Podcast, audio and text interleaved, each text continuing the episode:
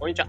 仮想通貨の投資家兼ブローカーの斉藤です。えこのチャンネルでは、聞くだけでわかる仮想通貨ってのコンセプトに、普段ニュースだったりとか考え方、またはブログの発信もしてたりするので、そこの考え方とかコンテンツ作りについての話し方、え考え方だったりとか、そういった部分について話してる、まずのシェアしてるチャンネルになってます。おはようございます。えー、今日は9月の22日、木曜日ですね。え、皆さんいかがお過ごしでしょうか？まあ、今日はそうですね、えー、昨日から嫁さんの実家というか、そっちの方に帰省してるというか、えー、まあ、帰省してはしてるので、で僕が、まあ、後から合流みたいな感じで、まあ、今日は、えー、そちらの実家の方で、えー、過ごしてはいるんですけど、まあ、音声とかがちょっと、あのーまあ、いかんせん家の中で取れないというか、まあ、人がいると話すというのは難しかったりするので、えー、外で、まあ、今日は歩きながら話の方をしてます。なので、なんですかね、車の音とか、ちょっとなんか信号の音とか、まあ、鳥の音とか聞こえるかもしれないんですけど、まあ、ちょっと、まあ、東京といつもと違ったりするので、まあ、季節感が違った感じで、えー、楽しめるのかなと思うので、まあ、ぜひどうぞ、まあ、ぜぜひどうぞというか、楽しみに、その、そういったような音なんかも楽しみにいただければなというところです。で、今日は何話していこうかなってところで、えー、今日していこうかなって思ってる話っていうのが、えー、仮想通貨の発信を楽にするコツっていうところですね。で、僕自身もやっぱり仮想通貨っていうのを発信してたりしますし、えー、もちろん仮想通貨のブログとか、まあ、あとは仮想通貨の発信とか、あとはブログの発信とか、まあ、仮想通貨ってものに触れる人が、まあ、多く、まあ、ユーザーまだまだ少ないんですけど、触れる人が多くなってきた中で発信もしてる。で、その中でいろいろな情報とかをキャッチして、で、その最新情報なんかをシェアしてるなんて人もいると思うんですね。まあ、僕もやっぱり仮想通貨ってものはめちゃめちゃ面白いなっていうふうに思ってたりするので、えー、そこを発信とか、まあ、してたりはするんですけど、ぶっちゃけ結構そこの発信とかをしていく上で、えー、最新情報を取って、で、それをブログにまとめて、で、それを発信していくとか、っていう感じのシェアの仕方って結構カロリー高いっていう風に、え感じちゃうと思うんですね。で、僕なんかも例えば DeFi とかも運用してたりするので、でそこの DeFi の情報をキャッチして、で、そこで、えまとめたこと、分かったことっていうのを、まあ、ブログとかで、その、まとめるって形でまとめて、で、最終的に、えブログを作って、それをシェアするって感じで、かなり結構大変だなっていう感じてた時期あったんですね。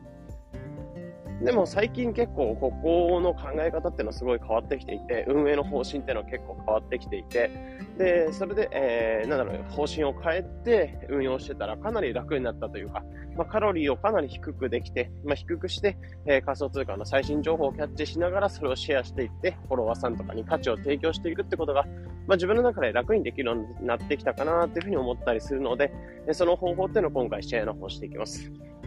なので、えこの方法を使っていけばめちゃめちゃ稼げるようになるよっていう感じではなく、まあ、自分のあなたの中で、えー、仮想通貨の発信とか、これから長期的に続けていく、まあ、カロリーを一回一回低くして、え、長期的に続けていく上で大切な考え方なのかなと思うので、えその部分の方シェアの方していきます。じゃあ結論として、えー、どういったやり方していくと、まあ、かなりカロリーっていうのが低い状態で発信ができるよっていうところで言うと、えーまあ、やり方っていうのが、最新情報っていうのを取ったときに、その情報っていうのはブログにまとめないってところですね。まあ、もう一回言うと、あの、最新情報っていうのはブログにまとめない。っていうと、なんでどこで発信するのっていうふうに思うんですけど、えー、ブログにまとめずに、えー、ツイッターの3ツイート、あの、あのー、あれですね、リプランみたいな感じで、どんどんどんどんリプランをこう拡充をしていって、で、ずらーっと並んだようなツリーツイートにして、一個のなんかブログみたいなもので発信していく。まあ、結構これっておすすめなんじゃないかなと思ってたりします。まあ、この理由っていうのを、まあ、深掘りの方しながら話していくんですけど、えー、まず一つ目っていうのが、ツリーのツイートにしていくってことは、えー、ツイッターの中だけで、えー、情報っていうのを完結してくれてるんですよね。で、しかも、結構、ブログとかだと、まあ、割となんか、あの、まとまったコンテンツという感じで、結構形っていうのはまとまったような形で発信しなきゃならないんですけど、あの、ツリーのツイートにすれば、結構なんだろう、荒い状態というか、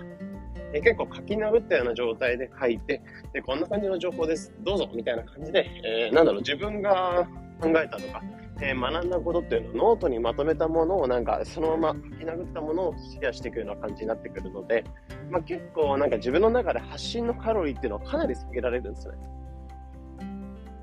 まあ、言っちゃえばその、例えば勉強したことでノートにまとめて、そのノートにまとめるってことをまた清書して、えー、人に見やすいような形にして提供していくのはブログみたいな感じになるので、その前の段階ですね、結構書き殴ってるような状態。で、これっていうのが、まあ、かなりあの思考のなんだろう、まとめるスピードというか、えー、情報をまとめるスピードっていうのがかなり速くなって、えー、シェアしたしやすくなるってところ。で、発信地自体そういった感じで、えー、一個一個のそのコンテンツ、最新情報っていうのをまとめる。で、まとめてからの発信のスピードも上げられますし、自分自身がそのブログをいちいち作る必要がない。で、最新情報っていうのを次のツイートにしてまとめて、それを発信していく。ってところで、かなりメリットとして大きいんじゃないかなと思ってます。で、あとは、えー、そもそも読み手側の、えー、意見だった時に、ツイッターで、じゃあ、この最新のものをまとめました。じゃあ、ブログどうぞ、みたいな感じで、ずらずらずらってなんだろう、えー、結構文字が書かれたようなブログのコンテンツっていうのを見るよりかは、まあ、ぶっちゃけ、あの読めればいいんですよね。情報が分かれば、最新情報ってぶっちゃけよくて。で、えそれの詳しい情報とか、あの、講座解説とか、そこら辺の方法に関してはブログに流すっていう方法はありなんですけど、まあ、ぶっちゃけ、あの、最新情報とか、え気になってる人に関しては、ある程度講座解説とかやってる人は結構多いんです。で、え、その中で、そういった講座解説の情報とか、そういったなんか無駄なコンテンツっていうのは結構読み省ける。1個のツイートで省けるっていうところはあるので、えー、そういったなんか読み手の面倒とか、そういった部分を減らしてあげるのにも、この次のツイートってかなりいいんじゃないかなってところを思ったりします。で、しかも、ツイッターからブログに飛んでいく。結構なんかそれだけワンポチだけでもめんどくさいんですよね、読者っていうのは。その読者っていうのはめんどくささっていうのを、えー、振り払うためにも、やっぱり最新情報っていうのを調べるだけでも結構あの読み手側も、まあ、かなりあのカロリーがかかっちゃうというか、カロリーが必要になってくるので、え、めんどくせえなっていうふうに思うこともあるんですよね。で、そこをあえて、ツイッターってところで完結させさせてあげることで、え読み手っていうのはかなり、えー、なんだろう、カロリーで、読み手のその読むカロリーっていうのを減らしてあげるっていう意味でも、えー、このツリーのツイートにして発信していくっていうのはかなりおすすめじゃないかなと思ってたりします。なので、えー、そこで次のツイートにして、えー、最新の情報、それで反応があるんだったら、その反応あるコンテンツって後に正直ブログにしていけばいいかなと思ってたりするので、まずはツリーのツイートにして、まあ、自分のノートの殴り書きでのを、えー、発信の方していく。で、その発信の方をしていったら最終的に、え反応を見ながら自分のブログに活かしていくっていうところが、まあ、流れとしてありなんじゃないかなとお伝えします。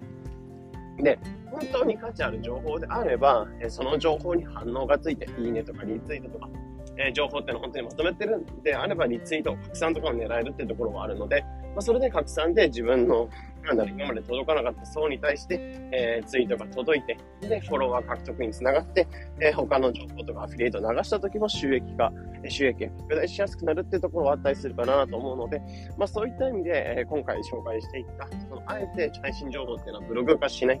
えー、それでカロリーを減らしていった上で、読み手のカロリーも減らしていった上で、えー、なんだろう、大量のコンテンツ、最新の情報っていうのを届けていくのがありじゃないかなってところの方、まあ、今回の話の方させていただきました。